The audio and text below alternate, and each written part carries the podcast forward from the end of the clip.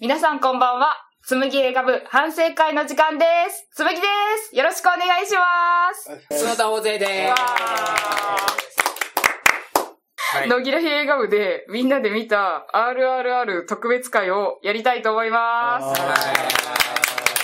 思う存分喋ってくだ喋さい。ってください、思いの丈を。何回見に行きました？えっと、今日見に行ったので、17回行きました。ーすげえ ?7 回までは聞いてたんだけど。え、10回ぐらいかな思ったけど、17回。17いやおかしいね。私も数えてったらなんかそのぐらい見てるなっていう風になって、ちょっと、ちょっとびっくりしました。あの、大阪の梅田ブルックセブンのドルシネが1回と、大阪エキスポが1回と、神戸の塚口三三劇場で見た塚口マサラが1回で3回が、あ、もう1個年末に、あの、香川まで見に行ったのが1個あります。あじゃあ、県外全部で4回。4回。そうですね。県外4うわ回。大阪には1回飛び出して3回回ったってこと？そうですね。行けました。ああ、じゃあツアーやね。あ 一泊泊まりかなんかで？そうですね。あの、大阪の友達がいい席をバリバリに取ってくれたので、なんとかできました。へーそれは完全に RRR を見に行くためだけのツアー？そうです。もう RRR のためだけに行きました。ああ、旅行を兼ねてじゃなくて、もう RRR と、響け情熱の森ダンガムっていう同じインドの映画がやってたので、それを大阪のシネヌーボさんで見て、やりました。本当に映画マラソンでした。いいな そうです。で仕事今日見た13のに抜けて12回。我々がよく行く映画館ですでに12回見てるってこと？えっ、と、そうですね。主にそうです、そうです。あそこでしかやってないから、12回ですね。すごいな 本当にね、そもそもなんでこんなに熱量が高いの？いや、自分でもわからないんですよ。沼になっちゃって。でも、私最初に、あの、野木らしさんが多分こう、RRR 見ようよっていう風に、野木らしラジオで言わなかったら、うんあんまり見ないかもしれないぐらいだったんですけど、え最初は。えーでも、インド映画のファンでしょ？い、あの、この監督の SS ラージャマウリ天才監督のファンですね。天才監督さん。でも、なんか本当にバンフバリがすごすぎたので、それを超えるものはもうないだろうって思ってたので、本当に最初ノーマークだったんですよ、RRR は。で、1回目見た時も、ああ、バンフバリすごかったなって思って、なんか自分の中ではそこまでこう熱がわーってなかったんですけど、2回目見てから面白いなって思って、なんだろうこれ面白いなと思って、どこが？あの、伏線の嵐なところ、もうすっごい緻密に考えられてて、あの、皆さん、インド映画って言ったらこんなもんだし、もうインド映画力ずくだなみたいなことをよく言われるんですけど、そんなことはない。あ全部考えてあるみたいな。今日、だから好きなシーンとか全部言おうと思ったらマジで3時間かかっちゃうんですよ。本当に全部好きだから。映画変えるんですよね。しかも私が語る分ちょっと長くなっちゃうから、良くないなって。そう。もう映画見ながら言いたい。時間が入るわけだな。インターバルそう、インターバルが、そう、あります。副音声かなんかで、ね、見ながら。そうですね。配信出たらいいですね。あの、解説込みで。副音声。いやでも私ごときがそんな、多分本当に、あの、テルグ語圏の方たちが聞いてたり、向こうのこう宗教をちゃんと知ってる人たちが見るともっと面白いと思う。我々はどうしても宗教の壁があるので、わからないところがある。いや、なんかすごい本当に面白いし、作り込まれてるなって思ったのが、結局あの、アクタルっていう、ゴーンド族のビームさんだから、弟の方って言ったら水の方ですか、水の方。私がタラクさんって言うと多分誰もわかんないから。水担当だった方が、ムスリムの役をやってたんですよね。アクタルの。で、その人が、兄貴が毒蛇に噛まれて、こう、うん。ベッドで話をするじゃないですか。うん。今日、俺はマッリを救いに行くよって。うん。で、その話をする前は、ずーっとヒンディー語で、バイヤって兄貴のこと言ってるんですよ。うん。ヒンディー語でバイヤってお兄さんっていううん。兄貴的な存在のことを言ってて、その、ベッドの天外のシーンって、こう、ビームちゃんの顔が、あの、ビームちゃんって、あの、ビームちゃんなんですけど、その時はまだアクタルだったんですけど、顔が隠れて、そのベールからこうやって顔が出た時に、アンナーって言うんですよ。アンナーはテルグ語でお兄さんって意味なんですけど、それまでムスリムのか役だったのに、テルグ語を急に話し出したってことは、実はムスリムじゃないんだっていうことがそこでわかるっていう。そう、すごいんですよ今までずーっとバイヤって言ってたのに、急にアンナーって言い出して、本当のことを話す。俺は、ムスリムでもない、アクタルでもない、ゴーンド族のビームだって言うんですよ。すっごいんですよ、セリフが。とうとうヒンドゥー語まで分かりだした。すごいなでも私本当に何言ってるかわかんない。なんかこれは多分ヒンズーで話してるんだろうなって、これはテルグだろうな、みたいなそこぐらいしかわからないですけど。そんな変わり方さ、えー、わからん、わからん。が。すごいんですよ。で、その前に、その毒蛇のところで、あの、なんですか、道の真ん中のところで兄貴の救出作戦するじゃないですか。うん。とりあえず解毒をしないといけないから。うん。で、えっと、ムスリムは、本当は、あの、ビームちゃんがお祈りをするところがあるんですけど、シバリンガっていう、シバ神の、これ言っていいのかな？えっ、と、断根の象徴なんですけどね。で、シバ、シバリンガに対して皆さんお祈りをするんですけど、それをするのはヒンズー教だけなんですよ。だからムスリムはそんなことしないから、兄貴は、なんでこいつシバリンガに祈ってるんだろうって、本当はムスリムじゃないのかなって、あの時点でもうすでに、こう、疑惑が出てるらしいです。へえ。で、それで、しかもなおかつ、その、えっ、と、捕まえたラッチュあの、一番最初にゴーンド族の中で捕まった、あの、監禁されてたの人が、ラッチュっていう人がいるんですけど、うんその人と同じちぎり紐をしてたから、こいつがゴーンド族のビームだって兄貴はそこでもうわかるっていう。でも、あえて言わなかった。そうですね。その場ではその場では言わなかった。もう確信が持てなかった。多分そうだろうっていうところで、で、ダメ押しのビームちゃんが、俺がそうなんだっていうのを言って、うん兄貴が絶望するという。うんいや、すごいんですよ。もう言語を使ってこんなに伏線を使ってると私思わなくて、めっちゃ面白いと思って。その言語ってどこでわかったん？えっ、と、ファンが教えてくれました。へ なんか、コミュニティの方たちがいろいろと教えてくれるので。へえ、すほごい。ここに平々ボタン欲しいな。あでも、あの、ちぎり紐をこうやって兄貴にかけてあげようとするときだけ、今だけは兄貴のためにっていうときにあんなって言ってるんですよ。だそこでもちょっとポロって出ちゃってるのが、今までずーっとこう隠してきてたのに、そこでビームちゃんの素が出ているっていうのも、いいなって思います。え。すごいですよね。もう本当に感動してしまって、それからは、あと、弟のこと、タンムルーって言うんですけど、その兄貴がタンムルーって何回今日言ったかなみたいな。あと今何回バイヤーって言ったかな何回アンナーって言ったかなみたいなのそういう楽しみ方もあるのか。すごい楽しいです。うんで、あと大体場面ごとにチラッと時計が映るので、うんあ、これ大体何時ぐらいだなみたいなのが分かってくるんですよ。うんそれも面白いです。今、2月なんですけど、うん2月は RRR のめちゃめちゃ忙しい期間なんですよ。今ぐらいが多分ドスティ期間かな。ドスキど何なんか知らんか出てきよるぜ。ひょっとしてインド人いやいや、違うんですけど。ドスティ、あの、男の子を橋で助けてからずーっと流れてる、うんあの、二人がお友達になってうんる期間に、後ろで流れる。う今、イチャイチャしてますけど、テルグで、フレンドシップ、友情って意味がドスティっていうやつなんですけど、この曲、ナトゥナトゥっていうあの、高速ダンスの曲の方が、あの、この前、ゴールデングローブの歌曲賞、うん。最優秀賞を取ったんで有名なんですけど、どっちかっていうとこの映画の中のテーマはドスティかなと、個人的には思ってます。ぐらいの大事な曲。で、えっ、と、今仲良くしてる期間が大体今の2月の初めぐらいかもね、みたいなことを言われてて、向こうインドだから季節がないんだ、日本みたいに。なんか一応寒かったり暑かったりとか、雨季みたいなのはあるみたいです。あ雨季がある。うん雨季がある。そうです。雨季と寒気がある。うんで、なんかどのぐらいその、あの二人の期間があったのかっていうのがちゃんと言われてないので、いまいちよくわかってはないんですけども、ダンスパーティーがあったのが2月14日なんですよ。あの、ちゃんとこれ劇中で言われてます。フェム40、今日だっつって。あのー、アクタルくんが、もうややこしいな、アクタルとビームって出てくるんですよね。すいません。あの、ムスリムの格好をしてた時はアクタルくんなんですけど、アクタルくんがあの、ジェニーっていう、えっ、と、イギリスの方と一緒にうんマーケットに行くじゃないですかう。んあの、車パンクさせて、うんあの、バイクで送っていくじゃないですか。で、その時に、社交クラブのパーティーがあるから、ぜひ来てねって言って案内状をもらってうん、で、それを兄貴のところに持ってったら、2月14日、今日じゃんって言ってて、で、その後、あの、ナトゥナトゥのダンスパーティーに行くので、2月の14日バレンタインデーは、みんなが踊り狂う日。うんそれ向こうの文化なん？いや、違います。全然違います。うんそんなことはない。この RRR の中では。あこの劇中の中で劇中の中でんそで、その2日後に、スコット総督が帰ってきて、うんあの、獣と一緒にビームちゃんがわーって出てくうんる突撃が起こる。で、兄貴が毒蛇に噛まれるのもその日かなっていうやつ。2月16日。えーそう時間まで追いかけてきてるんだな。すごいな。そうですよ。で、多分2月の23日が、兄貴がスペシャルオフィサーになって、あの、うん武器を管理ができるようになった日うんにで、その2日後が多分公主刑って言ってた2月25日がビームちゃんが本当は処刑される日で、兄貴が逃がした日かなって言われてるのめちゃめちゃ2月は忙しいです。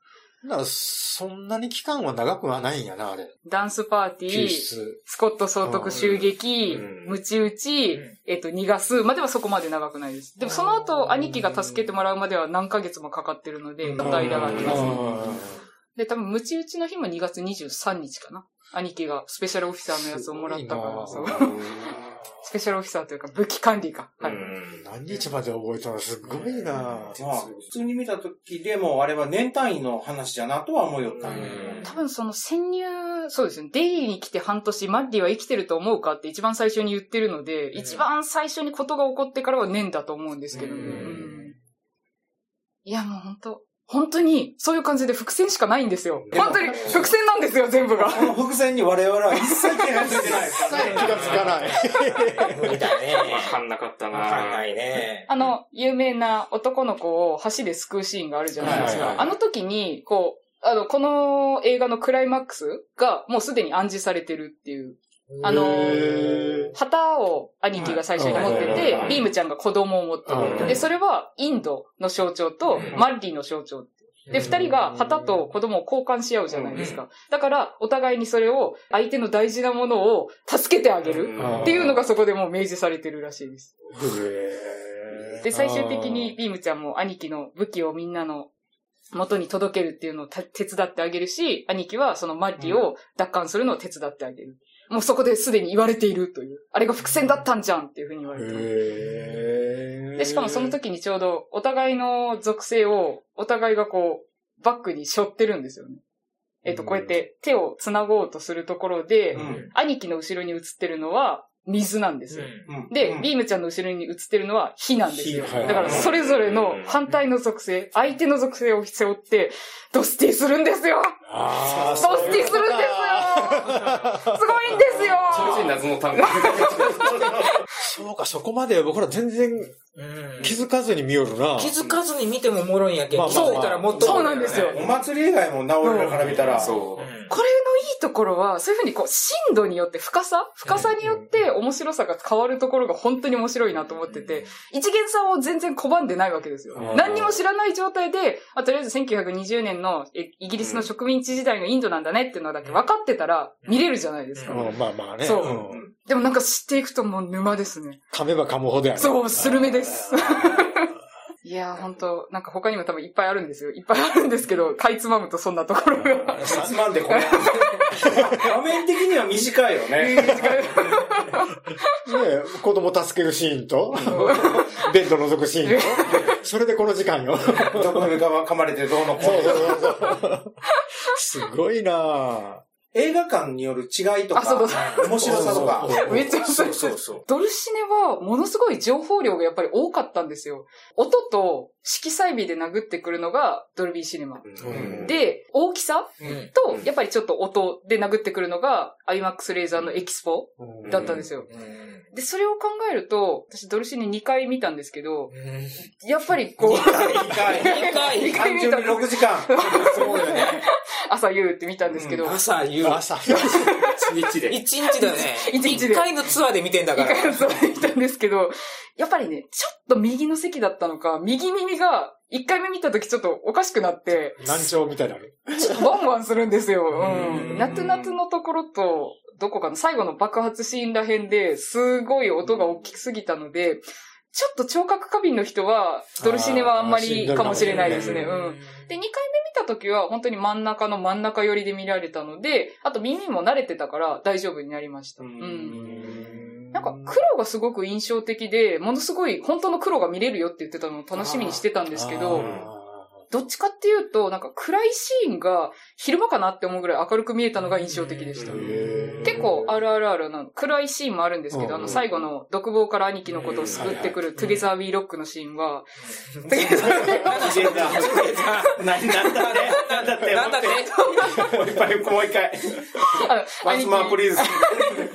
兄貴を独房から、あの、うん救う時に流れる後ろのサントラの曲が Together We Rock っていう曲なんですよ。我々は、あそこ Together We Rock のところが、みたいなことを言ってるんですけど、私だけかもしれない。我々っていうのは、あ海外ではあ好きな人たちは。そうそのシーンとか本当に暗いんですけど、めっちゃ明るいです。すっごい綺麗に見えます。くっきり。なんか髪の毛と髭がすごい綺麗に見えました。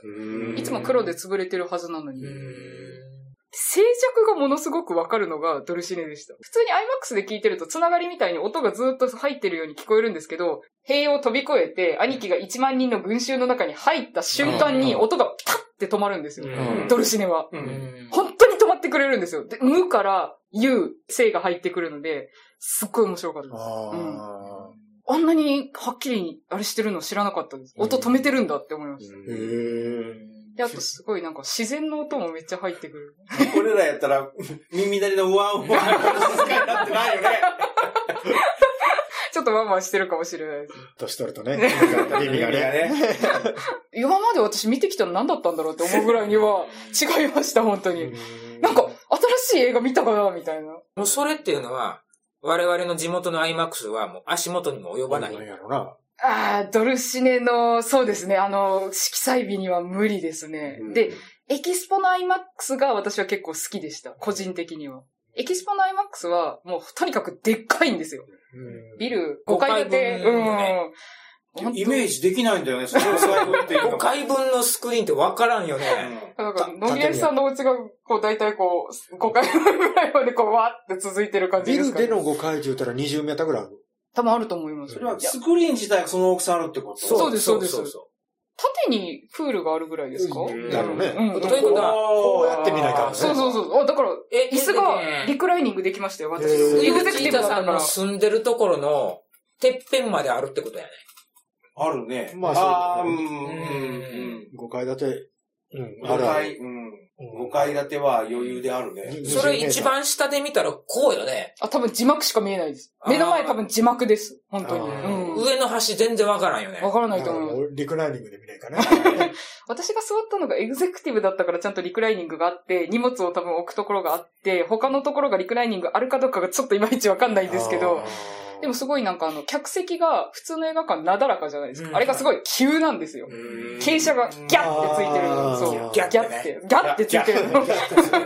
あれは、あの、暗くなってから入ったら絶対たどり着けないと思います。あの、こける、怖いなって思いました。う。うんんドルシネの時もすごい会場が真っ暗になるから、絶対に時間より前に必ず着席しとかないと、怪我すると思います。え、じゃあそんだけあったら今日見に行ったところは結構きついんじゃない？そうですね。なんか、あの、しんどかった。大きめのテレビで見るような感じですね。そうそう。ぼやぼやしてる。すブラウンごく、管テレビかな。テレビで。すごくぼやぼやしてると思う。いやでももうあの、地元で見れるというのが嬉しいので、もう文句言いません。うんもう本当に嬉しい。応援上映的なやつ。あ、塚口正良。はいいですか？塚口正良の話して。どうぞどうぞ。深口正良にはどっからどこまでが映画館の名前？塚口三三劇場っていうところが、その映画館の名前です。それは普通の映画館。映画館ですね。あの、規模的には全然、音響が多分ちょっといいのかな？うん。うんあの、大きさもすごい、めっちゃ大きいってわけじゃなくて、すごいなんか、なんだろう、地元の映画館っていう、愛のある IMAX とかではない。ではないです。普通のです。で、ただ、うん。他と違うのが、まあ、すごい応援上映みたいな感じで、クラッカー OK、鈴 OK うん、カンバリン OK、無発声だったんで声は出しちゃダメだったんですけどうん、紙吹雪 OK、へえ。それみんなどういうとこで鳴らすん？えっとや、っぱダンスシーン。いや、もう最初から、一番最初にシネマ泥棒で、シネマ泥棒の人が こうやってズザーって、あの、着地した時点でパー、パー、クラッカーが一回鳴りました。で、私友達に、100個持ってけって言われたんですよ。ク100個ラッカー。で、私初めてだったから、いや、そんなに使うわけないじゃんって思って、うん一応、100均でクラッカー買ったんですよ、100個。うん足りなかったです。全然足りなかった、本当に。最初から鳴らしすぎたのかもしれないんですけど、最後のあの爆発シーンが全く足りなくて、パコンバンバンバンってそう。なんか5連チャンできるようなやつを買ってる人もいて。で、なんかこう、いい音楽の時にこう、鈴鳴らしたり、あと、うん鈴、シャンシャン鳴ってるんですよ。あとマラカスもいいんじゃないですか 分持ってって大丈夫じゃないかな。打楽器系。今回お盆で鳴らすところがあったんあーで、そう、ダンダラあダンダンっていうところを鳴らしてる人たちがいました。じゃあ、あの、有名なダンスシーンなんかでいろいろ、あの、あカンカンやったりしても構わんの？そうです。で、ダンスシーンのところは2曲今回あるじゃないですか。えっ、と、ナトゥナツと一番最後のエッタラジェンダがあるんですけど、あの、そこのところは踊って OK なんですよ。みんな席立ってえー踊り狂うみたいな。そう。えみんなあの、片足のあれやってるの？いや、あの、自分のこの席のところでしか動けないから、人とちょっとぶつかりながら、まあちょっとそう、ちょっとと体を揺らすぐらいですけど、うんめっちゃ楽しかったです。みんな踊りよった？みんな踊ってました。なで、コスプレも多分 OK ですね。うん。いたのでいました、いました、いました。みんなあの、サスペンダー着てきて、あの、ビームのコスプレの人いっぱいいましたよ。あとひ、げラーマと。ひげつけて。ヒゲまでは多分つけてないんですけど、普通になんかこう、ズボン履いて、サスペンダーでシャツみたいな。へーで、本当にあの、ビームの、スコットで襲撃の時の衣装みたいなのを着てきてる人もいたし、ラー。マの、あの、スペシャルオフィサーになった時の衣装を着てきてる人もいました。終わった後になんか撮影会みたいなのができる待合室があって、ドスティ期間に、ドスティ期間に、あの、二人が仲良くしてるところに、こう、なんだろう、線路をこうやって二人で歩いてて、うん。あの、夜中中話をしてて、夜が明けて、電車がわーって二人の間をこう咲いてくるところがあるんですけど、それのような写真が撮れるように、あの、列車を準備してくれてました。友達と一緒に撮りました。よいしょって言って。肩車しなかったの。肩車はちょっと、できなかったですね。冷静に考えて、はい。クラッカーパンパンパンパン鳴らしたんやろ？な、鳴らしてます、ずっと。あれ、上映が終わった後にみんな静かに片付けよお片付けタイムがあるんですよ。はい、今から皆さん片付けますって言って、お、お片付けタイムがあります。のあの、あの、観客が。ほーもうすっごい量なんで、私も埋まるんですよ、お花紙で。はい。隣の人がバッサバッサこうやって投げるから。だから、あの、なんか、この辺とか入るんですよ、首元。で、カバンとかも開いてたらお花紙にまみれるからちゃんと閉めて、何にも入らない状態にしとかないとダメです。だけど、足元めっちゃ埋まります。多分指輪とか、携帯とか細かいものは紛れたら一生出てこないと思う。ああ、そうやな。あの落としたりしたら。そう、時間が許す人だけ、こうなんか、マイチリ取りとか持ってきてる人もいて、で、それでこうやって、ゴミ袋渡しますない人みたいな感じで、あ、こっちくださいみたいなこうやってやって、で、ある程度片したら、みんな帰るみたいへな。もうそれもそれで楽しいですね。で、なんか、みんな終わった後に、こう、私初めてだったんですけど、なんか、自家製のグッズみたいなのくれるんですよ。こう自分で描いた絵とかに、ちょっとチョコとか入れて、はいどうぞみたいな。こコインのチョコくれる人いて、うおーいいなみたいな。すごいな。すごいな対意識がすっごいすごい。すっごい楽しかったです。めっちゃ楽しかった。ただその代わり、塚口正良が一番チケットが取りにくくて、開始90秒で全部売り切れます。出た瞬間に。もう本当に、エキスポとドルシネよりも難しいと言われてるんですよ。聖地見たくなった。で、あの、塚口正良をやった後に、こあの、私たちの地元でも応援上映あったじゃないですか。うんあれ、あ、みたいですね。うん。あれ、あ、私行ったんですよ。ちょっと物足りなかった。まあ、まあ、まあ、山に松山の人は無理よ。いや、みんな、いや、今やらないで、いつやるのと思って。そう、ここじゃんみたいな。クラッカーも出たらよかったんよいや、。クラッカーはダメだね。普通のエンジョイは手拍子 OK と、タンバリンと鈴は OK だったんですけど、あとサイリウムも OK ですね。でも映画館でサイリウムあんまり好きじゃないので、やらなかったです。あ、塚口ももちろんあの、キンブレとかサイリウム OK でした。私はやらなかったけど。うわ、紙吹雪回ってる。あ、マサラですこれね。これ映画集中できます？これ。こういわば、初見の人が行くもんではないからないね。これはもう、何回も行っそうね。あのしかも思ったよりやっぱり狭いですね、この映画。そう、そう、そんなに広くないです。うあん、みちみち。100名ちょっとか、この大きさやったら。これで、クラッカー鳴らしまくるわ、花吹雪しまくるわ。あ、でも、僕らみたいにじっくり入り込みたい人にはし、もで、向かないと思います。だだって、私ずっと考えてましたもん。いつクラッカー鳴らそうと思って。よっしゃ、今だみたいな、そう。もう何回も見とるけんかまんねよね。そうです、そうれです。次鳴らすな、みたいな。うん兄貴のロードエイム、シュートでみんなでバーって。で、最後にスコット・ソート君がバーンって撃たれるところでこうやって、待って待って、おっし みたいな。今だみたいな感じで。銃声に合わせてポーンってバーンって言って。すごい銃声に合わせてクラッカーになるとめっちゃ気持ちいいんですよ。すごい連帯感が生まれますね。えーあれを味わっちゃうと本当になんか応援上映多分普通のだと満足できない体になります。やっぱり何回か見とかんとね、そうですね。応援上映はね応援上映はちょっと向かないと思います。ストーリーなんかどうでもええもんね。どうでもいいからおかしいけど、あの、バーンってやるときなんかでも。そうですね。どっちかっていうと、こう、動作がメインになってくるので、そうそうそうそう考えることはなかなか難しいと思います。で、まあまあ、あの、そうですね。映像で、大きい画面を見たい人だったら、エキスポ押しますね。うん。なんかね、すごい、音も良かったんですよ。あの、最後の、ラーマンビーマンのところ。えー、わかりますか？それで。戦うところよ。そうそうそうそう最後の。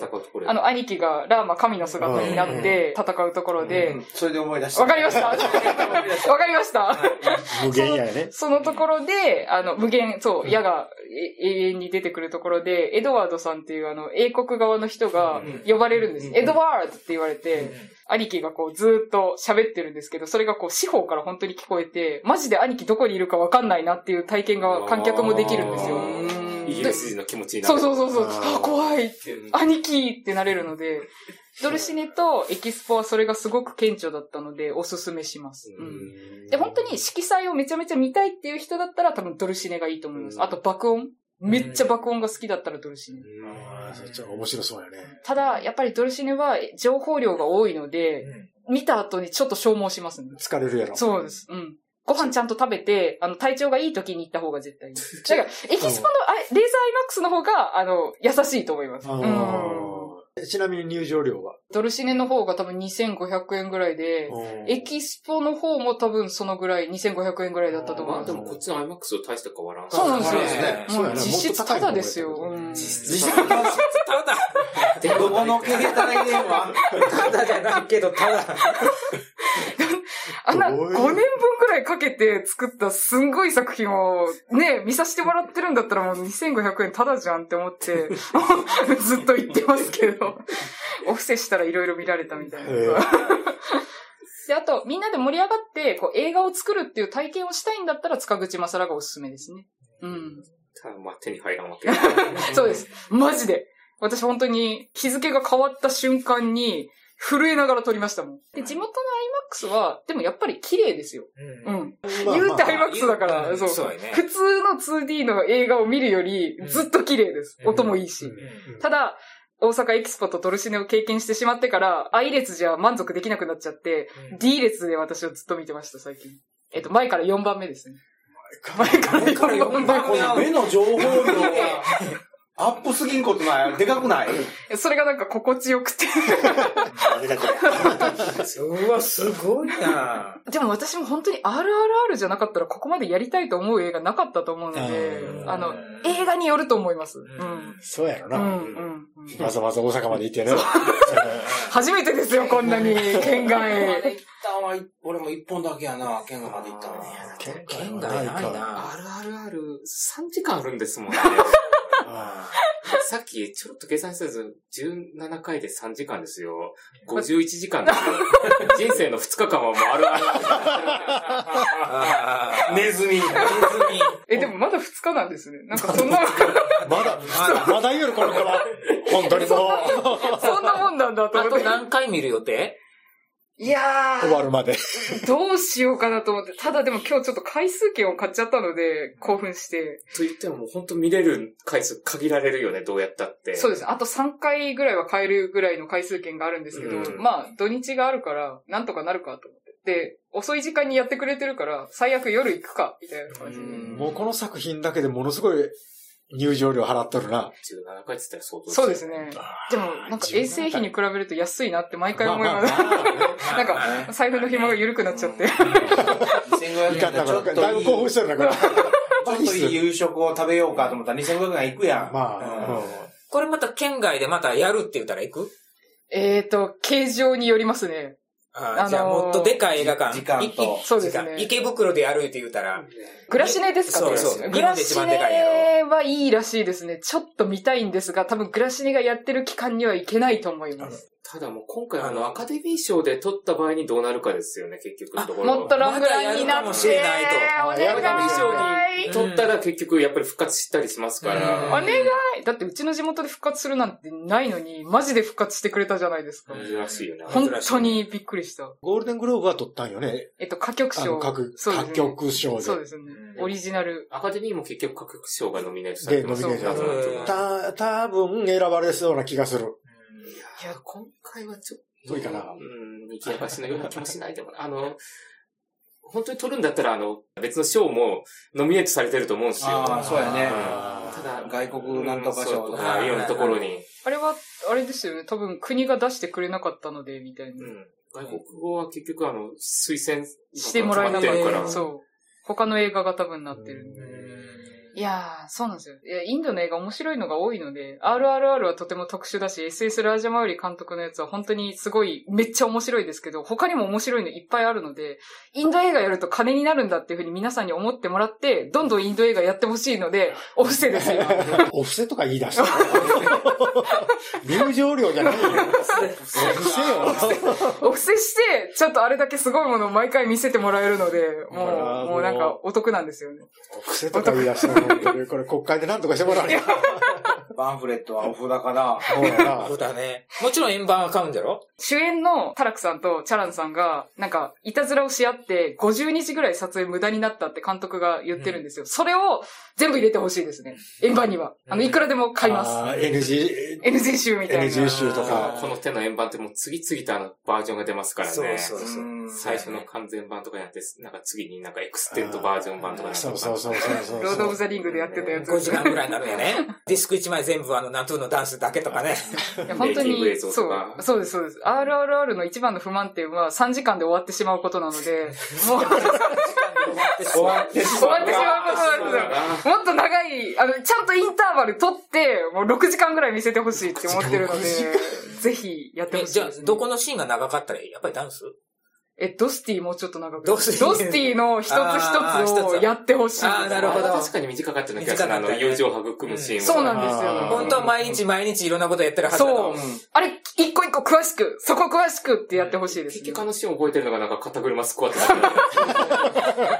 ト。妙にスローモーションで、バイクと馬が走り寄るとかね。うんただあれも全部伏線だったのはちょっと驚いたんですけど。そうです、そうです。もう最後のねどどうせやったらスターウォーズみたいに、1とか2とか3とかやったらもうもっといくんじゃない？あの、なんか一応続編を作ろうかなみたいなことをチラチラって言ってはいるんですけうど、んただなんか、そういう話があってポシャることが結構多いので、うん話半分まあで。ね。であと、あれ以上のもの作れるっていうのがちょっと、ハードルはどんどん高くなってる。そうなんですよ。だから、あそこまでいったらパート2は難しいな。なんか、やるとしたらもうほのぼの日常編みたいな感じで、それこそドスティを作ってくれれば、もう私たちは満足するので、いいんですけど。深夜アニメみたいな。ぜひ日常編作れ。いや、本当にすごくいいので、もうなんか、まだ全然あるんですけど、すいません。いいや、まだな、なんぼでも語って。や、なんか皆さんがだんだん引いてきてるから、ちょっと、ちょっと、どこまであれしていいんだろうちょっとお、お布施を聞いたら、いや、怪しい宗教じゃないんですよ。怪しい宗教じゃないんですけどみんな見た後に、すごいなんか、あの、何ですかね。なんか元気になった気がするっていうんですよ。まあまあまあまあ圧がすごいもん。圧そうやね。なんじゃかんやで、他我々一回ずつしか見てないもんね。見てないそうなんですようね。ん。時間が長いとなんかもう一回見ようかなっていうのが。ちょっとしんどいよねしんどいなっていう感じになってくるんですよね。わかります。その気持ちはめちゃめちゃよくわかります。それを超えたところに何かがあるわけね。でもなんかさっき言ってた通り、なんか2回目見たらなんか違うみたいなことを、そうなんですよ。2回目見た後に、数々の伏線に気づいて。いろんな情報がブワーって自分で理解できるよう。にだんだんなっていくのが面白くて。だけど1回か2回ぐらい見ておいてから、あの、ウィキとかいろんなもん見て、情報を仕入れてみたら、もっと面白いかも面しれない、白いです。言語がどう。のこう。のとかいう。のも全部そう。です分かっとったら、分かっとったら。最終的にクラッカー鳴らすんですよ。みんなで鳴らしましょう。か。みんなよく言うのが、RRR を見終わった後が、あ、もう一回見たいなって思うんですよ。うん今見たとこなのに、もう一回見たいって思うんですよ。なんかこう、いっぱい、あ、これそうだった、あれそうだったって思うんですけど、3時間見ると、覚えてられないんですよ。今回の発見を。確かにね。で忘れるんですよ、全部。あの、エッタラジェンダがかかった瞬間に。あの、エンディング曲。エンディング曲エンディング曲。ああの、ミッドルマリギテってやつなんですけど、やったらじゃんだって言ってるやつなんですけど、よう発音できる。まあそれを見て、なんかすごい多幸感に包まれてみんな帰るので、んもう一回あの、私は何を発見したのか見にもう一回行きたいなっていうのがありましたね。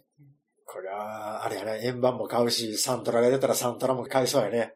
今なんか、オリジナルサウンドトラック、スポーティファイとかでも普通に聴けるみたいです。あそううんうんうん。普通に聴けるで、なんならあの、ヒンディー語版で良ければ、えっ、と、US 版ネットフリでもう見れます。よければ言うても。良ければ。ヒンディーよりテルグで私は見たいので、ちょっと劇場に通ってますけど、そう。えっと、イインド、インド言語が5つぐらいあるじゃないですうんか。あの、ヒンディーとうんテルグとタミルとカンナダかな？が一番なんですけど。で今回のはテルグです。テ日ルグで本に来てるのはテルグだ。テル。グ、テルグ語が来てます。で、多分、役者さんが全部ヒンディーとか、カンナダとかタミルとか、吹き替えもちゃんとしてるので、逆にそれは聞きやすいかなと思いますけど。本当に、初見さんの人には、最初のビームちゃんのエンターシーンは、絶対にでっかい画面で見てほしいです。兄貴のシーンもそうですけど、あの、1万人対兄貴。サファイアのところですよね。あの、音楽がいいんですよ。あの、うん今回各曲オリジナル賞取りましたけど、うん MM キーラバーニ先生が、先生。あの、作曲、全部の曲作ってるんですけど、うんえっ、と、監督のいとこさんになるんですけどね。はい。はい。うんもう、すごい兄貴のテーマっていうのがあって、兄貴の兄貴 兄貴水木一郎しか知らんぞ、兄貴言ったら。そ れごめんなさい、特撮ではないんですけど、あの、ラーマの多分テーマがあるんですけど、それがすごいかかってて、1万人対ラーマっていうのがめっちゃかっこいいので、それは絶対見てほしい。で、その次の、ウォーターのシーンの、あの、ビームちゃんのエンターシーンも、ぜひでっかい画面で見てほしいですね。あそこすっごい私カメラワークから好きなんですよ。一番最初に湖みたいな、池みたいなところにこう背中が映ってて、こうカメラがぐるんって回って、あ、私たちが今見てたのは鏡像だったのかっていう鏡の像ですね。あの、水面に映ってた姿だったのかっていうのが分かってからの血がダラダラ流れてきて、で、こう、その時に、ビームちゃんの、すごい清らかな目が見えて、で、しかもこう、あの撮影のために15ヶ月、めちゃめちゃ厳しい食事制限をして作ってくれたすごい筋肉を見せてくれるんですよ。タラクさんがあれのために頑張って筋トレもしてくれたやつが見れるんですよ。最終的な筋肉。ちゃんとこう、息してるのが見えるので、いや、本当に呼吸してるのがちゃんと見えるので、絶対でっかい画面で見てほしいです。まあ見れるところ限られてるかもしれないですけど。本当にあそこの入りのシーンは見てほしい。みんなに。知らない人も一回見てって思います。すげえなとしか。いや、本当に孤独なんですよ。もうなんか、すごいなんか寂しい。この辺りにはいないだろうね、あんまり。まあ、17回はおらんやろ、ね。皆さん最多は何？スターウォーズ映画か。30回以上。映画館で。すごい。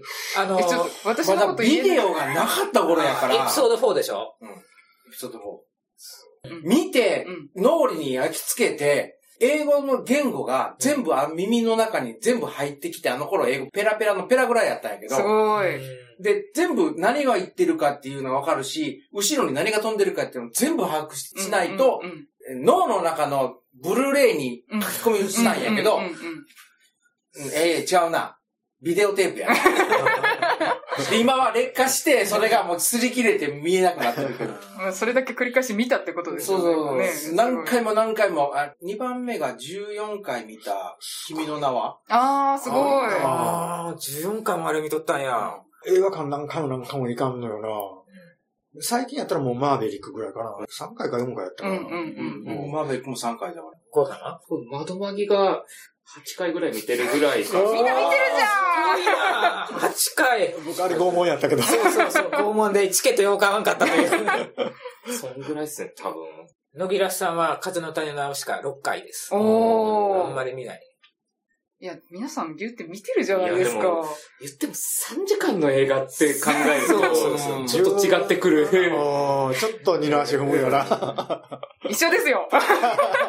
インターバルを本当に10分で、5分でいいから取ってくれたら行くんだけど。うん。あの、ね欲しいですね、休憩が。ううんん。おトイレ休憩みたいなのあれは欲しいね休憩どこの映画館もインターバルはなかったんよね。ないです。声だけよね。一個もないです。日本はない。うんないです。うん。あれは入れないかんわ、やっぱり入れない。かなんか、一日に3回 RRR をやるところは、なんかご飯が食べれるぐらいの間をちゃんと入れてくれてたらしいです。うん朝から始まって夜終わるみたいな。あ、インターバルはないけどイン、ターバルはないけど。次の回が始まるまでの間に。そう、ご飯が食べれるように設計してくれたらしいです。うん一日に30円もするのかと思って。ご飯食べられるということは3回見るんかっていうことだね。連続で見る前提なのに、疑問点はちょっと残るんですけど。本当にいたらしいですよ、それちゃんと朝から夜までいた人が。昔の、昔の映画館やな。朝突破ちって言われてまた書いてくる。一昔二昔前のハリウッド映画なんかで言ったら、必ずインターバルあったもんね。あの。風と共に去りぬとか、あ、ありましたね。ベンハーとかあんなのは、うんクソ長い映画はありましたうんね。必ず5分か10分くらいの休憩があったもん。昔の日本映画もありましたよ七人の侍もあったよ。あの、200七人の侍なうん。必ずあったけど、まあ今。はやっぱりあの回転数上げて儲けなきゃいけないのが全てですから、うん。3時間の映画って敬遠されるらしいですからね。まあね。そうあの、日本の映画でもね、あの、2時間超えたらいかん、もうあと10分削れとかって言われるらしいけど。や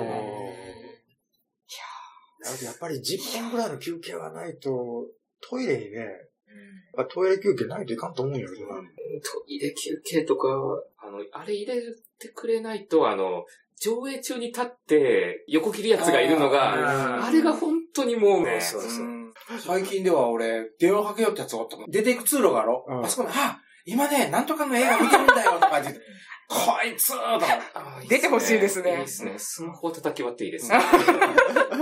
最近な、スマホをペットつけるやつがおらなかったね。だいぶおらんかったよね。か最初言ってますよね、最近。うんスマートウォッチやめてとか、そうスマホもやめてみたいな。あれなかったじゃないですか、前は。ななかったね。うん相当目立ちますからね、明るいのが。そうそうそう。やめてって思う。今、映画館って後ろから入るけど、うちらが昭和の時って横から入る。横からも入るよ。上映中に横のドアが開くんかな、最悪やもう。あースクリーンがパラスクリーンが明るくなってね後ろなんて何にも見えんだよね。開けたままでな、カーテンブワー開けて。空き缶がカランカランカランカランカランって転がったりな。へー。缶持ち込み OK なんですか？普通に自販機があったりするけん。はあ、なるほど。で上映中でも平気でタバコ吸いよるやつもいるしなタバコ。強いよりな、普通。ほんで、だ、今みたいなことないけど、誰も注意しやへんしな。治安悪かったっすね。う ん昔は悪かったね。でも確かになんか映画館に行くっていうのは不良が行くところみたいな時代があったらしいですね。そう、皆さんの時がそうか知りませんよ。うんえー、みたいな。映画館に？みたいな。ちょっと話がそれよるけど。それね、戻そうか。いや、だってもう皆さんが大体もう聞き飽きている。そういうことですよ。そうバレたか。そういうことですよ。あ本当に語り尽くしたいところはまだあるんですけど。もう、もう、はい。今日はこれぐらいにしといてやろう。はい。それでは皆さん、さようなら